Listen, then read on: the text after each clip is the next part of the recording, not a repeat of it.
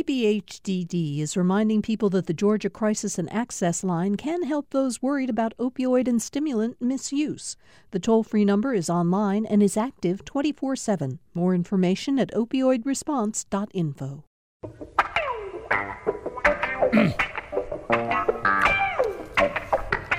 Welcome to Political Rewind. We're glad to have you with us. I'm Bill Nigut. Uh, we've got a great show, I hope, lined up for you. Got great subjects and a good panel. How can you go wrong? Lots to talk about. That's Greg Bluestein. He's here. He's the political reporter for the Atlanta Journal Constitution.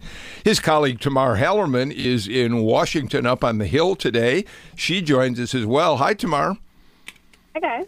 Uh, you've uh, got a couple stories that you've been filing that we're going to get to today, so thank you for being with us. Theron Johnson, Democratic political consultant, strategist, um, the owner, founder of Paramount Consulting, and you're about to celebrate a big anniversary. Two years. Yeah. So thank you so much, Bill. I think uh, we're going to get your microphone. Uh, there's a problem with Theron's microphone. Try it again, Theron.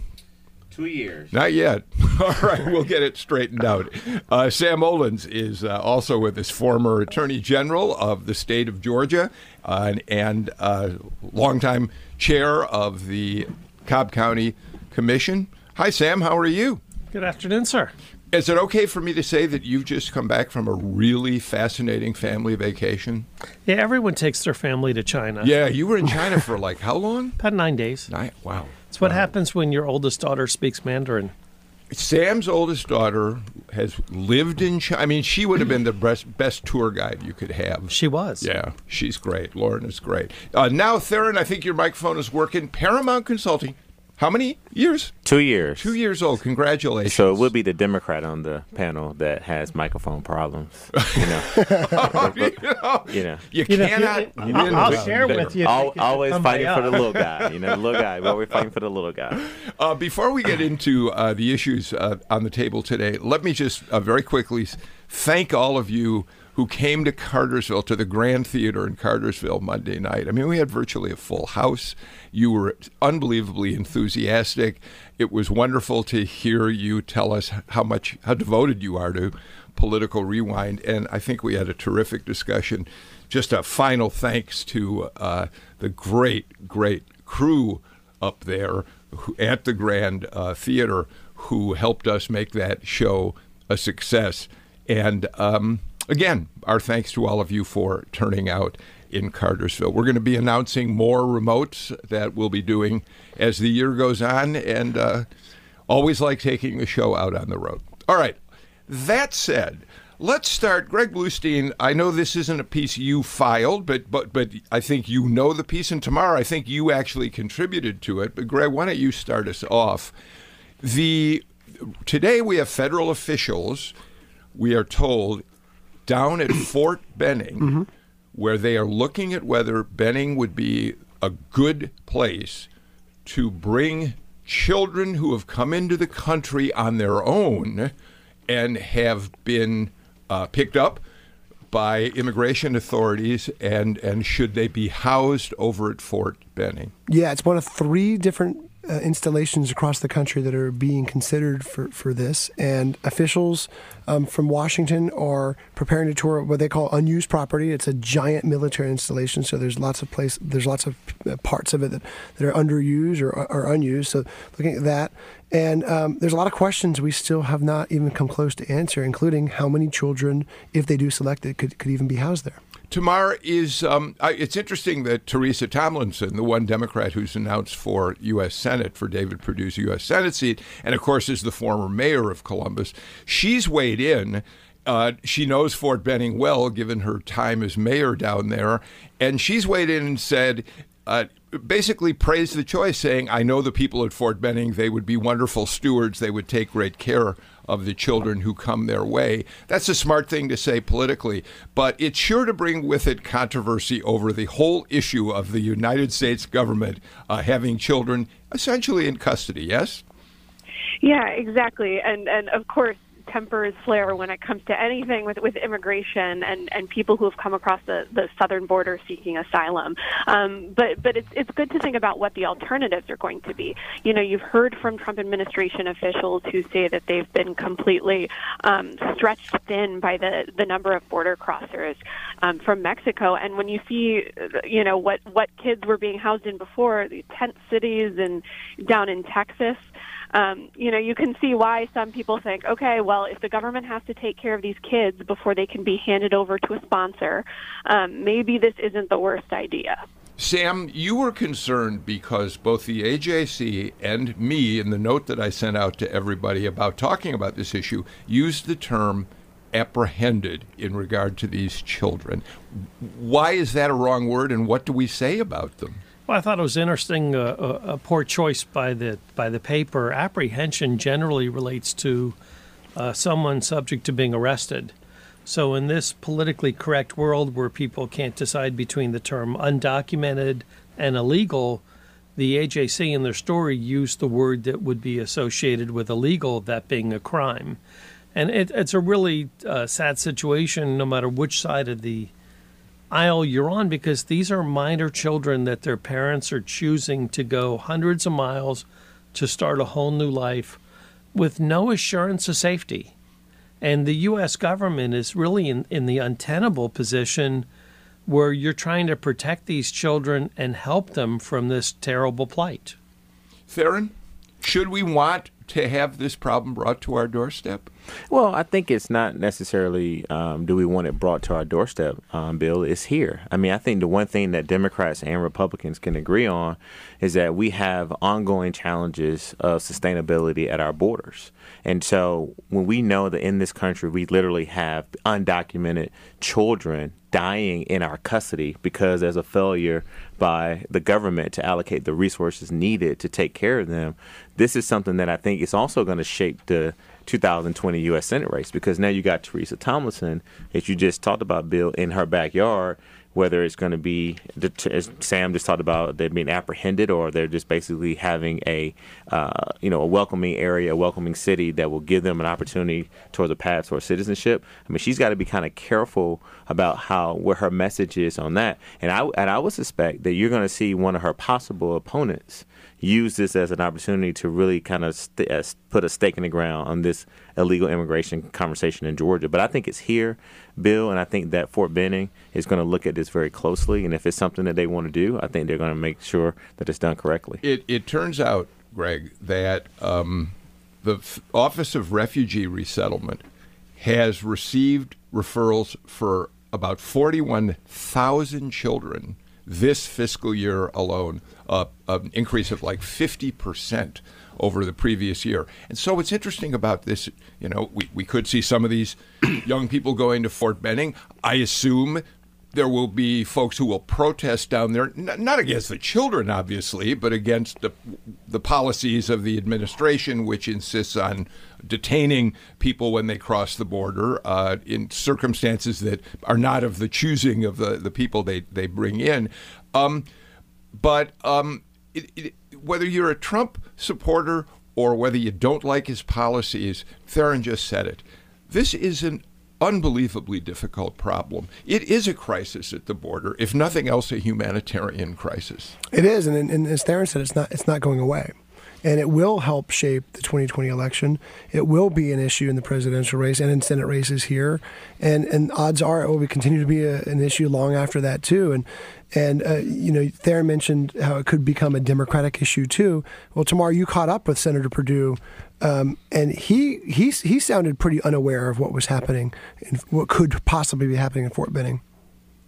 Yeah, I mean, and this was breaking news mm-hmm. yesterday. Mm-hmm. So you know, we had just heard word hours before the visit that this was occurring, and and and yeah, so folks did not seem to really know too much about it. And and like you mentioned, that there are a couple sites still in the running. So maybe we'll hear a little more as as those agencies get closer to a decision. But still, a lot of landmines for politicians as they decide how they want to weigh in. So the Democrats don't skate through this issue. I'm just looking at a brand new article. Uh, talking about the HHS issue here, you know, they hand the children over to ORR. Uh, refugee resettlements, and Henry Cuellar, a Democrat congressman from Texas, is quoted as saying, We've got to convince our more progressive friends that this is not ICE. This is not deportation. This is to take care of kids. Congress can't pass the damn bill to take care of these children. This should not be a partisan issue. This ought to be a quick vote to give the appropriate funding to properly take care of these kids. Yeah, and and yet, Theron, it's become so terribly partisan. And part of the problem is the progression of the kind of immigration we're seeing. We started primarily with men fathers coming in on their own to find work to send money back to Mexico. Then it became families. That's most recent. And now the, the fact that there are children coming trying to cross the border on their own is is truly truly a horrible thing to contemplate. Absolutely. And and it's really to me, you know, these are unaccompanied children and as you pointed out Bill, uh, started off as men, but now, you know, families that are coming here and then once they cross over, then there therein lies the challenge which Sam just outlined. Now I want to be clear. I'm trying to be, you know, as bipartisan as I can be on this, but Democrats, for now up to two years, have been trying to pass a bill, even when they were not in Congress. I mean, in charge in Congress. And remember, there was a lot of negotiation going on with the president. And so, this is one of the reasons why when you do polling and you ask the the uh, voters in Georgia, how do they feel about the direction of Washington? How do they feel about their congresswoman or their congressman? This is why these folks poll a lot of times under 75%, some even under 50, because the federal government has got to get their act together to basically empower the states to be able to deal with these these issues. So, listen, I think that if Fort Benning is chosen as a site, um, you just laid it out, Bill. I mean, not only are we going to see protests, I mean, you're going to see people who are there supporting this effort, but you're going to see the right conservative wing of the Republican Party in Georgia. I believe mostly Trump supporters come out in droves to to basically protest against this. Another issue for, as Greg pointed out, for the 2020 election cycle. Let, us move on uh, to something that, Tamara, you just uh, filed a story that appears at AJC.com.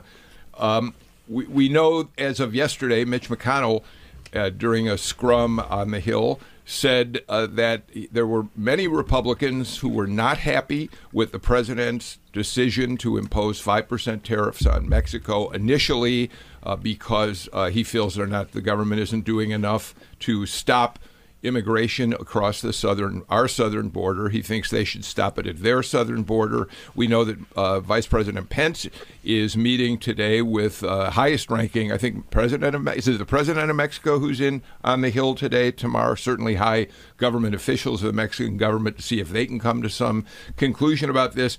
Uh, so while there seem to be a lot of Republicans who at least say they will uh, vote against the president imposing these 5% tariffs starting next week. Monday is the date they're supposed to start.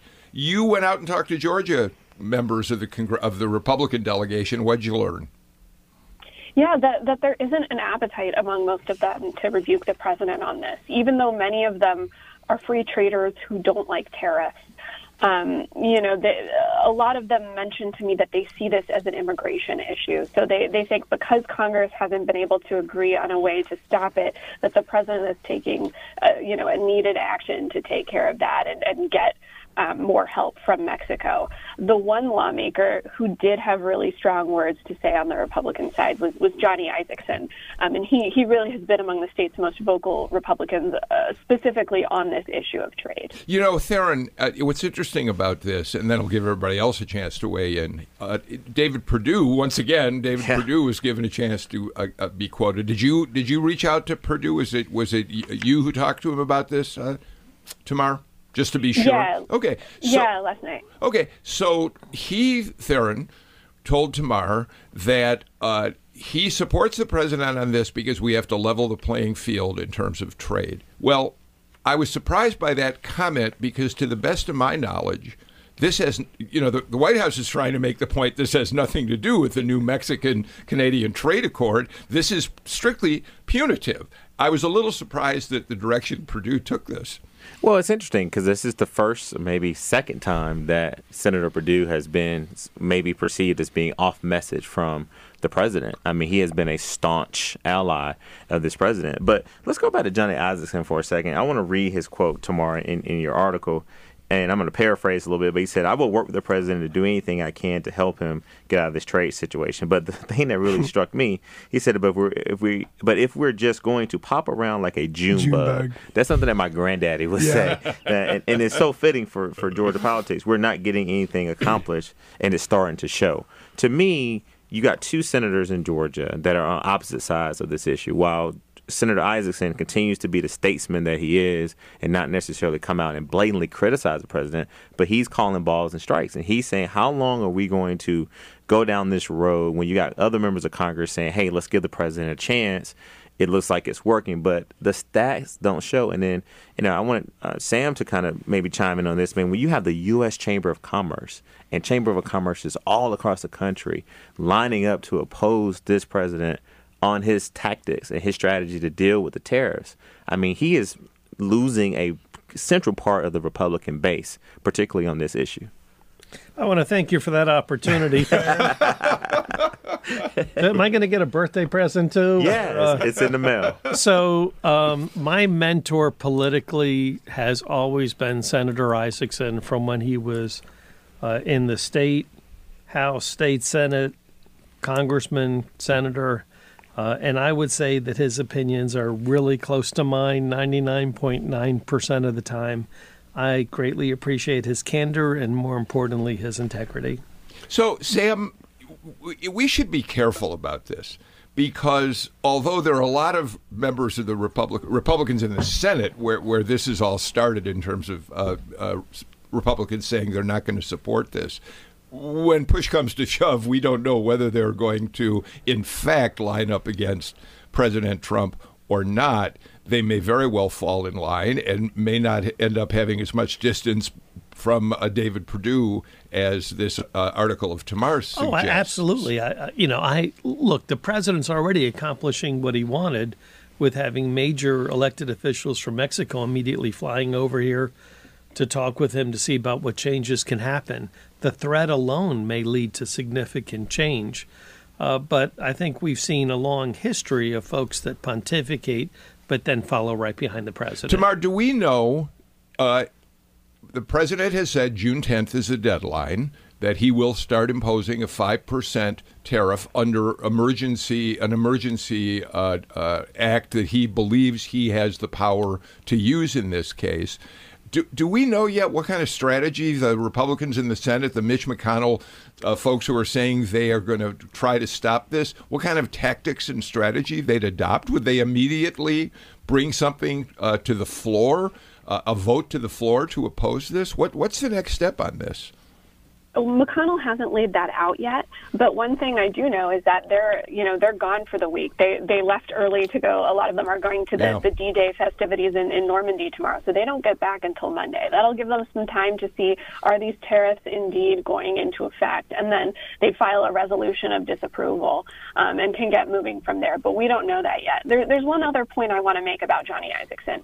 Um, you know, while he did have lots of critical things to say about this particular round of tariffs, one thing we do not know yet is how he will vote on this resolution of Yeah, disapproval. right. Classic Johnny Isakson technique. Not, you know, he doesn't want to kind of, you know, show his, uh, play his cards yet. Um, and and you know, it's very possible that that despite his opposition, he could end up backing up the president. We saw this during the border emergency, um, you know, back in February, March, where he expressed, you know, deep reservations about the president expanding, you know, using his power to to do this. But he also voted to uphold the president's authority. So we really don't know yet. That's exactly what I was going to ask you t- Tamar because he, he's critical of, of the terrorists, but he did not also say he was joining the opposition movement. Um, one more thing, too. I, I've been getting calls from friends who, who rely on on imports from one of my friends uh, owns a tequila company and was saying he would literally be put out of business because he can't he can't compete with the big guys. And so th- this was this could have a dramatic impact. Even a 5% tar- tariff if it doesn't go all the way up to the 25% tariff that it could potentially go up to will have a dramatic impact on small businesses. Yeah, and for our listeners and viewers, I mean, Mexico is the second largest partner when it comes to trading in for Georgia. So, so Bluestein just laid out that beyond tequila companies, and I need to try some of that tequila, uh, by the way, uh, Bluestein. So let's We're, visit. we're too old to be interested in tequila. but but therein lies the challenge where I think the Georgia message at a time where you have Republican uh, members and Democratic members can't agree on relief for our agriculture community, our farmers who were hit hard. Now you're basically, if this goes through, going to eliminate their the second largest partner. We rely on these transport and its export uh, in the state. So therein lies a messaging problem, I think, for the right. All right, let's do this. Let's get the first break of our show out of the way because uh, when we come back, I want to cha- shift gears entirely. We haven't spent time talking on this show recently about developments in Georgia elections, people who are running for 6th and 7th District uh, Congress, other races. So let's do this. Let's take a break and come back and reset the stage for the congressional races that we're all going to be paying a lot of attention to in the months ahead. This is Political Rewind. Now is the perfect time to clean out the garage and get rid of that car you no longer need. You'll face the coming months with a fresh start, and by donating your used car to GPB, you'll even get a tax deduction. Call 877 GPB 1 car or donate securely online at gpb.org/cars. And thanks.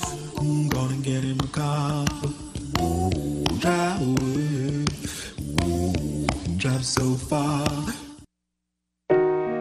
Schools and offices across the country run active shooter drills to help people prepare for a real emergency, but they can have unintended consequences. When the Parkland shooting happened, a lot of the teachers weren't sure whether this was a drill, which they've been having unannounced, or a real event. I'm Audie Cornish, weighing the value of realistic shooting drills this afternoon on All Things Considered from NPR News. 4 till 7 today on GPB and GPBnews.org. Greg Bluestein, Theron Johnson, Sam Olens here in the studio in uh, Midtown Atlanta. You can watch them on Facebook Live. Just go to the GPB news page on Facebook to do that. And Tamar Hallerman joins us. She's up on the Hill today for the Atlanta Journal Constitution. Greg, uh, I guess the big story in terms of uh, candidates for congressional races, especially the 6th and the 7th, comes tomorrow when State Senator Renee Unterman uh, announces officially what everyone has known for a while she was going to do. She's going to run for the Republican nomination for the 7th District congressional seat, uh, being vacated by Rob Woodall, who said, I've had enough. and can you blame him? No. Um, and she's one of I think it's almost ten candidates now who are running from both parties, but she's the most prominent Republican because right now the Republican side of the race is mostly outsiders, newcomers, people who haven't who haven't sought higher office before, um, business people. She of course is a long longtime veteran of the of the Georgia Capitol, is a nine term state senator, was in the state house before that, and really one of the more influential people under the Gold Dome. But what she's going to be most noted for in this campaign is being the chief sponsor in the state Senate of the anti abortion heartbeat law. So, what's interesting about that, Tamar, is that if you're running in a Republican primary in the 7th District, it probably is a, a, a, an advantage to talk about the leadership role you took in getting that bill through the state Senate. But she's also been the chair of the Health Committee in the Georgia Senate, and we know that talking about health care and how you might want to expand health care can also be a very powerful issue to winning elections in uh, in Congress. And yet, we're going to watch Renee Unterman make uh, abortion, uh, the, the, bill that all but outlaws abortion, the showcase piece uh, for her. What do you think about that? I mean, this is the story driving headlines not only in Georgia but across the country. It gets people riled up. It gets donors riled up. Um, you know, that's that's a big deal when you're trying to distinguish distinguish yourself in a giant field. Sam. So, the, look, there's only two issues that are going to matter next November. Uh, one are the various abortion bills around the country, and two is who's the Democrat nominee. Uh, all we have to do. I, am gonna I'm gonna stop you for a sec, and okay. I apologize because I don't mean to single you out. Every time we have a Republican uh, guest on the show who calls says uh, who the who's going to be the candidate for the Democrat Party, we get concerns because people say it's the Democratic Party. Calling it the Democrat Party has become sort of a pejorative way of referring, and I don't mean to give you personal grief about but you're a man of compromise and you know bipartisan harmony.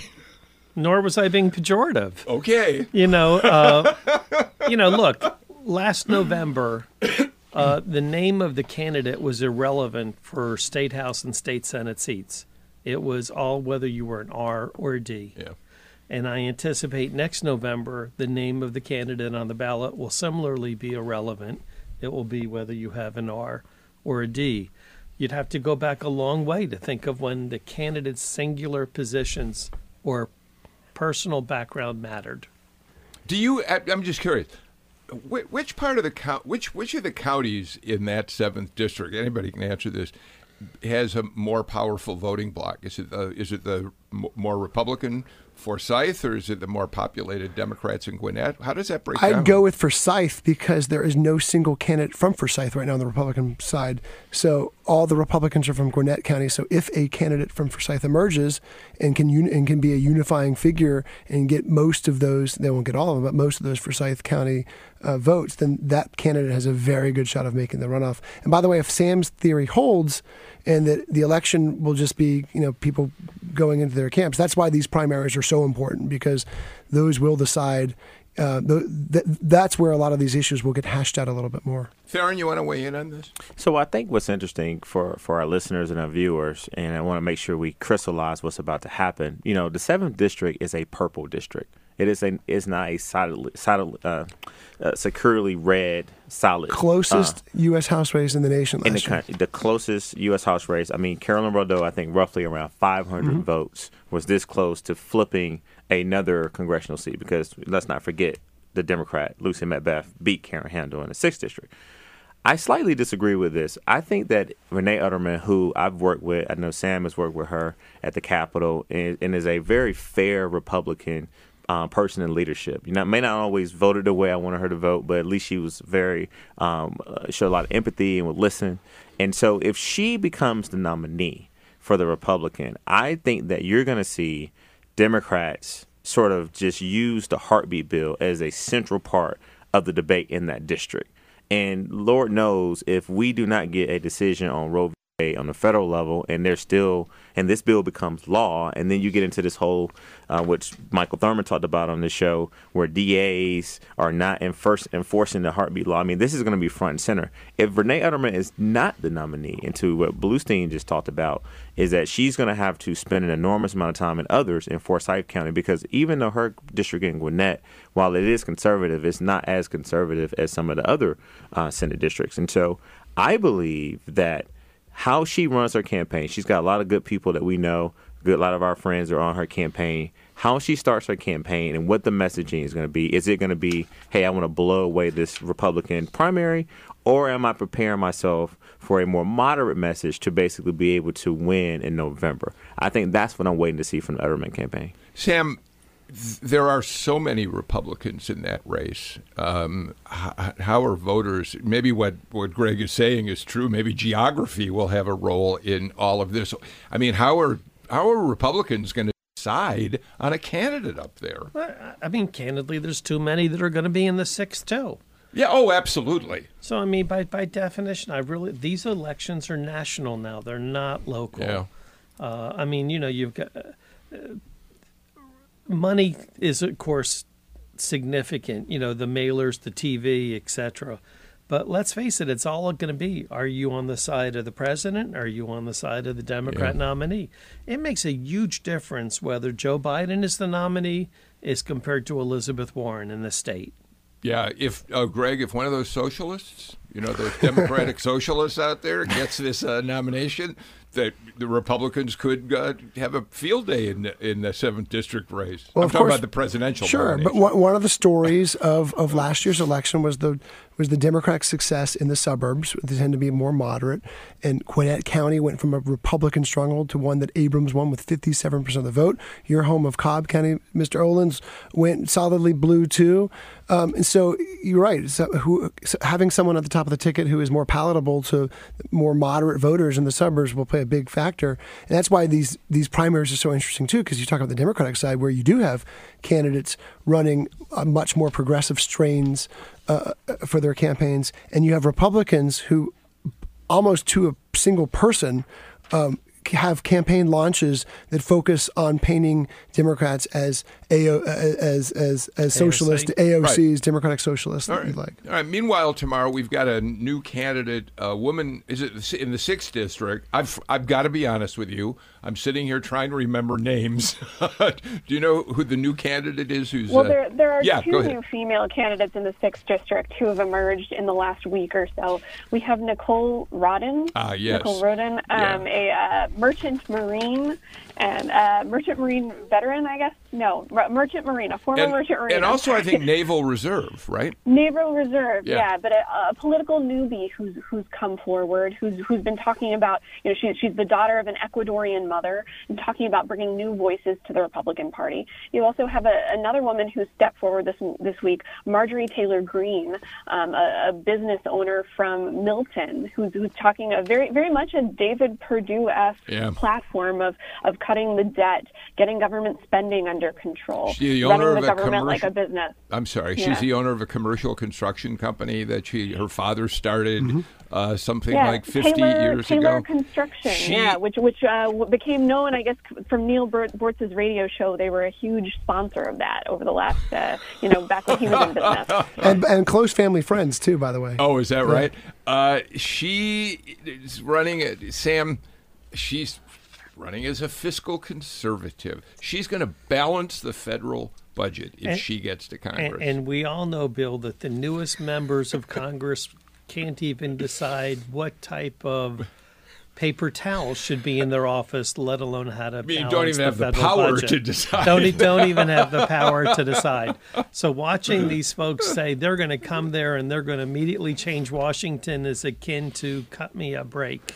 yeah, Karen Handel's still the the favorite in that race, isn't she? Uh, to win back that seat. I'm not saying in a general she's the favorite, but in the GOP primary, Theron, no, Not necessarily. No? I, I think you can't count out um, my good friend Chairman Brandon Beach. Um, No, that's right. Who, who Okay. is- Thank you. And I, I don't know if I help or hurt him on radio saying that he's a good friend, um, but I think that he's going to raise a lot of money. I think Yeah. he's going to basically be able to talk about the accomplishments that he was able to achieve as a conservative uh, member of the state senate who supported transit and who support other things. And so, but the one interesting thing, really quickly, Bill, I, I got to compliment the Republicans, Sam. The one thing that the Republicans don't have is a shortage of candidates. I mean, you guys have people coming out from all different walks of the Republican Party, but what we are seeing changing in the Georgia Republican Party, there's not sort of this ordained, hey, you're next up mentality. You're starting to see a lot of these new outsiders kind of emerge and say, hey, I want to run. And I think to me, that's a correlation of them being tired of what's going on in Washington. I think that they really feel like Democrats and Republicans are not doing what they need to do together for the American people. And so that primary is going to be one to watch. And in, and if these new individuals who are running, if they're able to catch fire on a particular issue, in the six. We know that turnout turnout is going to be high, but I think that Karen Handel knows that district very well. She's got enormous amount of name recognition, but I would not count out Beach. Yeah, I think uh, uh, Greg that Theron makes a great point. Brandon Beach, popular uh, legislator from the area, uh, I think somebody who could be palatable to Democrats and Republicans if he made it to the general election. because this focuses on economic development Yeah. trends. It's going to be really interesting. It's hard to count out any of these candidates because they're all going to come in with some money. Um, they're all going to the the three candidates who are Republican candidates who are running the sixth against. Um, Handel sort of or are going to be focusing on Handel and saying she's we've given her the chance. She she didn't win re-election. Why should we give her the other chance? And um, on Taylor's on that fiscal conservative promise that we were talking kind of joking about earlier um, she will exploit or she will seek to exploit Karen Handel's vote on the budget which she said she would have voted against. And so we'll see if that issue resonates among a, a, a very conservative Well, I, I'm not debating at all whether that issue goes in her favor. I'm simply debating once you get Yeah. there, you then have the problem of delivering. Yeah, exactly. Is Brandon- is exactly. Brandon a only backbencher wi- who's like 428th in seniority in the House? I'm sorry, Theron. No, I was asking the question is if Chairman Beach was um, the only male thus far in the race, and I think he is. I'm not. I'm not necessarily sure, but let's say that he remains the only male. I mean, the women vote there, I think, will be split, and we know that the sixth district we talked about on the show is one of the, I think, the most educated district in Georgia. Um, and so he may be able to appeal to a lot of these business owners and a lot of these moderate Republicans up there as well. All right, um, let's take a let's no, let's keep going, and we'll take our break in a couple minutes. Uh, let's move on to the legislature for a couple minutes. Greg, uh, I think you wrote this story initially. The state Democratic Party has created a new organization called the what? The Majority Project. Yeah, it's actually not from the state party. It's we're speaking of the six. It's from a, a, a, a former sixth district candidate, Bobby Kaple. Oh, he's actually mm-hmm. the one who put this together. He's the one who put gotcha. this together, and he's and it's it's not a super PAC. It's it's more of an independent expenditure group, um, but it will start raising money to defend some of those vulnerable Democrats. There's a handful of very vulnerable Democrats, and then go after the even bigger number of vulnerable Republicans particularly focusing on those still in the close in suburbs who won their seats by less than 55%. They need, uh, what, 16 seats to turn if they want to uh, win back a majority, which they have not had since 2003, I believe was the last time. Yeah, right? they're being realistic. I mean, the Senate is is is is very unlikely to flip next cycle. Um, those those districts are bigger and they're much more kind of set in. But the House, as we saw when Democrats took uh, a net total of 11 seats in the House and they flipped two in the Senate. Um, it, the House is a lot more volatile, smaller districts, more candidates.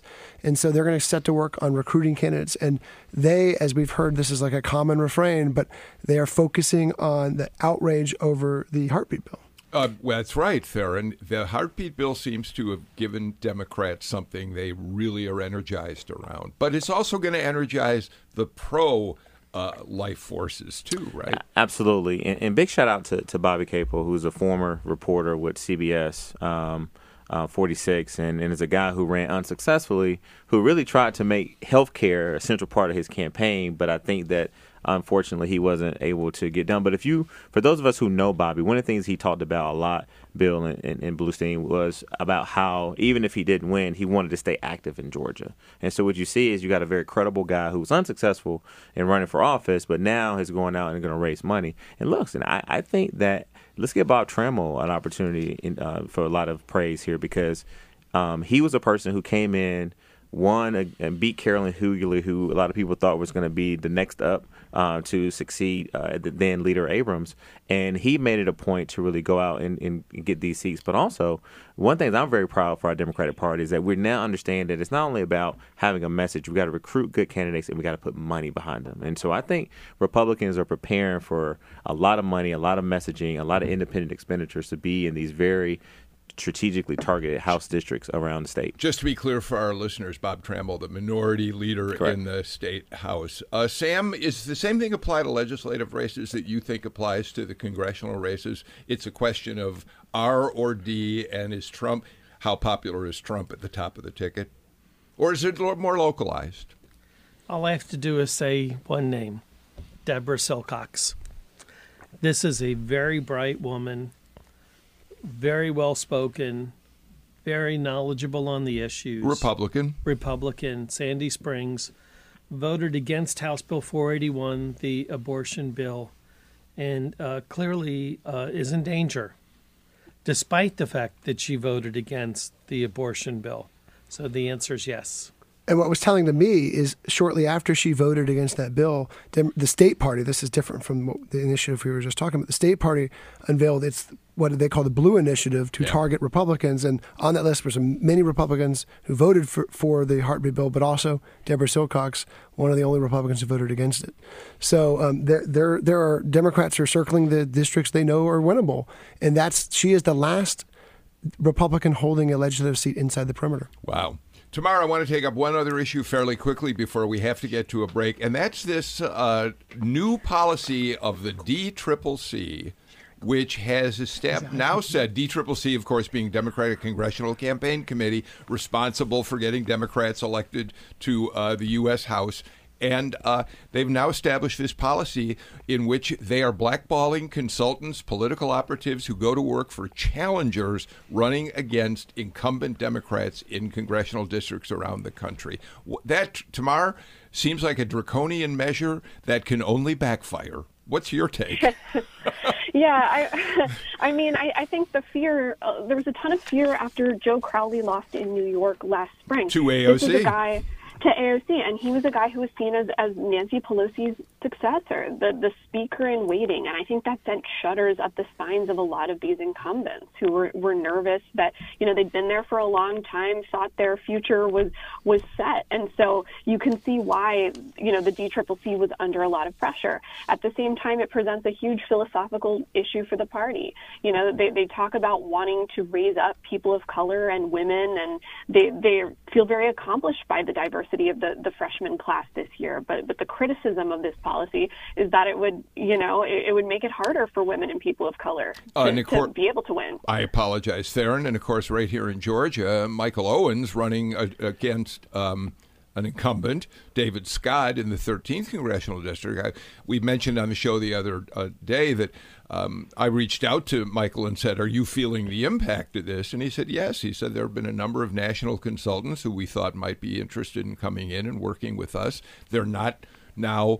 Uh, they've dried up, and he said, "Fortunately, we wanted a local consultant. In any case, he that may be that may be true, but what do you think of this policy, Theron? Yeah, you know, this is something that actually, and, and I want to start off by saying the DCCC has done a phenomenal job. I mean, I remember when I was working for Congressman Barrow before he became a member of Congress, when we were running against Max Burns over in the 12th district, and it was the number one seat for a Democrat to pick up in the entire country. And the DCCC played a pivotal role uh, in his election. Uh, Congressman Lewis, all the people who I've worked with here in Georgia. But this is where I, I take a slight different tone as a consultant myself, Bill, is that I think that when you look at people like Michael Owens, um, who has decided to run again against an incumbent, that incumbent, no matter he or she, whoever who they are, should be protected by DCCC, and they should have a list of consultants that they have worked with successfully.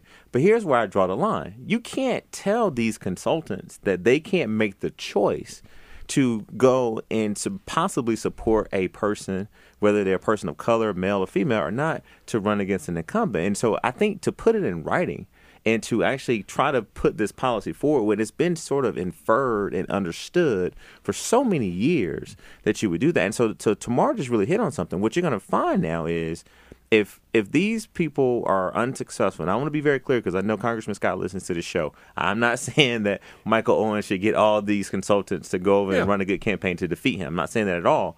But I do think that the DCCC should have the first um, look at national consultants that they've worked with to protect the incumbents, but don't discriminate. Don't put a policy Yeah. in place that that prohibits these challengers from at least having somewhat of a shot to make a choice about consultants that they want to work with. One last word on this, uh, Sam. Uh, this is inside baseball in most ways, but I think if I were a Republican.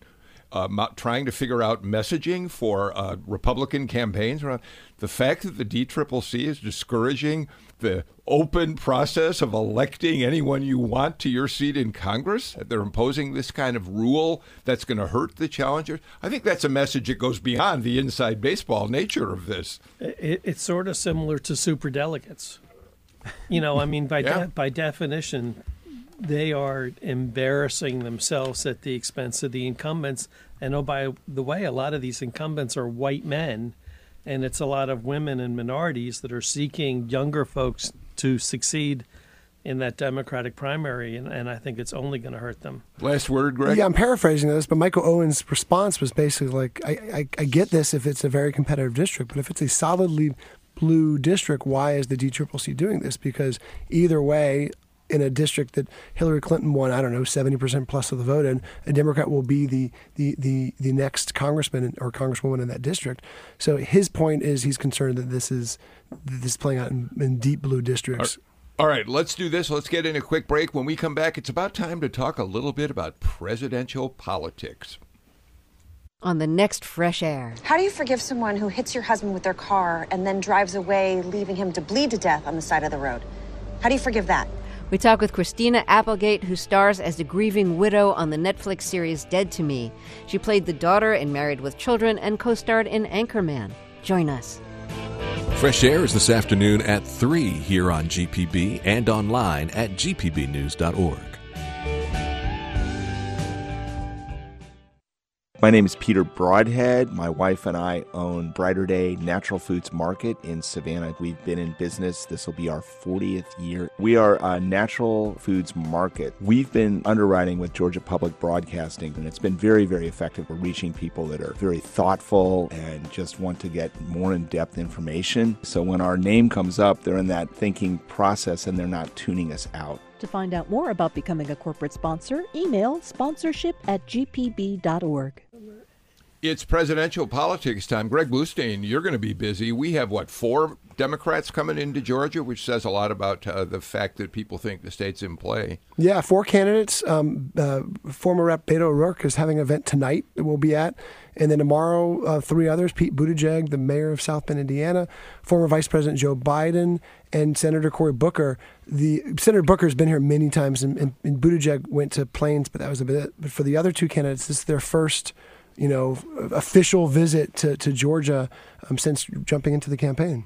I, you know, I, okay, I want to do so. I've been trying to get this on the show for more than a week now. Give me just a moment, and then I'll open it up to all of you. The New York Times published a really terrific article more than a week ago. Uh, the, the, the headline was How much political experience does it take to be elected president? Uh, Sam Olens, they listed uh, various positions. Senator, there have been seven senators elected to the U.S. Uh, to, to, as president of the United States, most recently Barack Obama.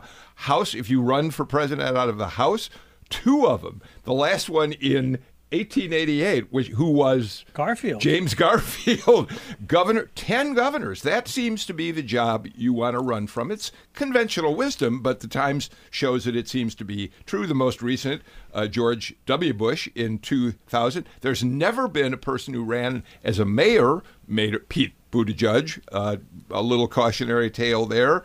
Uh, only one with no political or military experience, Donald Trump in 2016.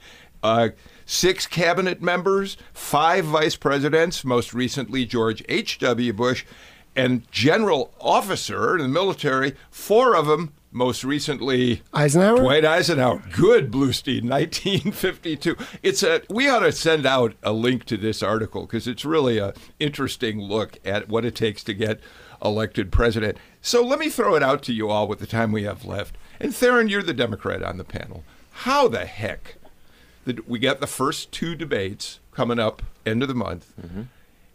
How are we going to sort through this field? I mean, all of us as as Americans are going to, you know, watch the election unfold. How are Democrats going to sort through it with 22 people running for president? Well, one thing to also add that uh, let's not forget Cory Booker is a former mayor from Newark. Oh, uh, as thank well. you. And Bernie Yeah. Sanders is a And- mayor. and, Yeah, I and don't- Bernie Sanders as yeah, well. but they haven't been elected yet. They haven't, the but- point but- of this is no mayor has been so far. No, no, I got you. And so, listen, I think it's going to come down to um, two things, Bill.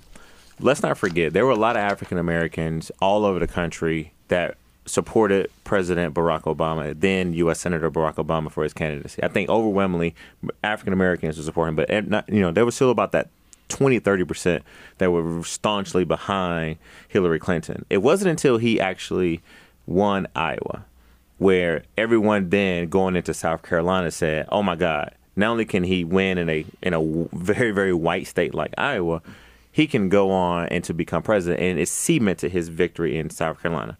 I think we, no matter who, it, the top three candidates, maybe top four candidates in Iowa, if one of them are either Cory Booker or Kamala Harris, uh, and I'm not suggesting they may win. I think they then have a really great shot at winning South Carolina, uh, and and Joe Biden as well. So I think Iowa is going to play a big role. The second thing is is who can actually prove to the American people that you have the best team, the best message, and the most money to defeat Donald Trump. And I think there lies where you see President Biden doing so, Vice President Biden doing so well. He has a great deal of support of African Americans. I think most people, when you talk to Democrats, they think that he's the best person to actually beat Trump in the general election. But it all depends on how the placements go in Iowa and New Hampshire. Then you go into Nevada and South Carolina. Yeah, I, and, and I think the overall message I'm trying to say is I think to start sort of, you know, like we look at it two weeks ago, three weeks ago, everybody was on Mayor Pete. Well, Yeah. nobody's really talking about Mayor Pete now, right? I mean, he's coming to Georgia, he's getting some good people going, but now you're going to see probably coming into the debate and out of debate, someone else is going to emerge, and so it's just going to be sort of this up and down flow up until we get to Iowa. Yeah, Iowa. Tamar, I think what, what Theron just said is so true. I just personally refuse to get on these early bandwagons about how exciting candidate X, candidate Y is. I mean, we don't, the American people don't, at least with the big field of Republicans in 2016, we knew the names and at least something about many of them.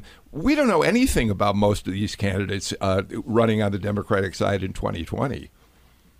Sure, but it also shows the, the power of things like these town halls and these debates that we've been seeing on, on cable news. Nobody really knew who Pete Buttigieg was until a few months ago when he had the CNN town hall. Now he's considered in that top tier of candidates. So I think um, you know that'll be interesting to watch. Of course, continuing to watch things like the economy and the news that you know the big issues of the day that'll that could help determine who springboards to the top. But yeah, it's it's so early and it's it's just nuts to think about how much could change between now and January. Sam, does this give Republicans a little glee to realize this Democratic field is filled with so many unknowns, or or is it going to be uh, more? Is it going to is the competition going to make give Democrats a, a certain kind of energy? No, I think the latter, and, and, and I frankly agree with Theron. I mean, I think it's all about who those top three, four are in Iowa. And let's face it, Iowa's a very special place. It's all about going to the, the lunch place, the breakfast place, the, the town halls. I mean, that's politics at its best at that local level. And, you know, I think if a, if a Booker, of a Harris, of a Klobuchar surprise and come in that top four or five, their campaigns really have a, a big jettison in addition to uh, Joe Biden. And as the local political reporter, what fascinates me is how much attention we really are are getting. Yeah. Not just the closed fundraisers, which there are many of, but the public events. We had Bernie Sanders go to Augusta. We've had three candidates make the pilgrimage down to Plains. We've had rallies in Gwinnett. We've had rally. We've had uh uh tours of Ebenezer Baptist Church. We've had more than 13 visits from the top tier candidates, and that's not including candidates that just came here for a CNN town hall and left. So we're getting serious attention. We got attention in the last cycle too, before the so-called SEC primary. That was mostly right before the vote. Now we're getting it a year and a half in advance. And we have become a huge ATM. We are the new Texas because for a long time, in, in 2012, when I was on President Barack Obama's campaign, we would go to Texas, San Antonio, Dallas, Houston, knowing we were not going to win, knowing we probably were not going to even get close there, but we were raising millions and millions of dollars. And I think these candidates are not only raising money, but I would say this many of them are here in town and they're listening. And the one thing I want to see, Blue, is when you leave here, how many people are you going to leave behind? How many resources? How many bodies? Yeah. What's the plan to really compete in Georgia? So that's what I important. would. That's what so I want them to do. All right, we are virtually out of time for the show. I'm glad that we'll have an opportunity to talk about the visits of these various candidates on the show uh, uh, as the week proceeds. Uh, and Greg Bluestein will look forward to your reporting on this. Uh, Tamar Hallerman, Greg Bluestein, Sam Olens, uh, Theron Johnson. I'm really glad you could be with us. By the way, Theron Johnson, I always want to and then sometimes forget to mention in addition to your consulting work, people can watch you on the Georgia Gang on Sunday mornings at 8:30 on Fox 5 and then they can immediately flip over cuz uh, we're back on TV this Sunday morning at 9 o'clock so we'd love to have you You guys do a good job. I watch. for that thank you Yeah. Theron. I appreciate Yeah, you do a good job. and Lori Geary has become a great host of Georgia Gang for that matter. All right, so that is it for us today. By the way, on Friday, a new real star of the Republican Party will be here. Congressman Doug Collins is coming in, given his position as a ranking member of the House Judiciary Committee. He's become President Trump's most important uh, defender against all the investigations they're trying to launch on the Hill. Uh, Collins will join us at 2 on Friday, and they'll, you'll be able to see that on Sunday morning at 9. Thanks for being with us. I'm Bill Nigut. Have a great evening.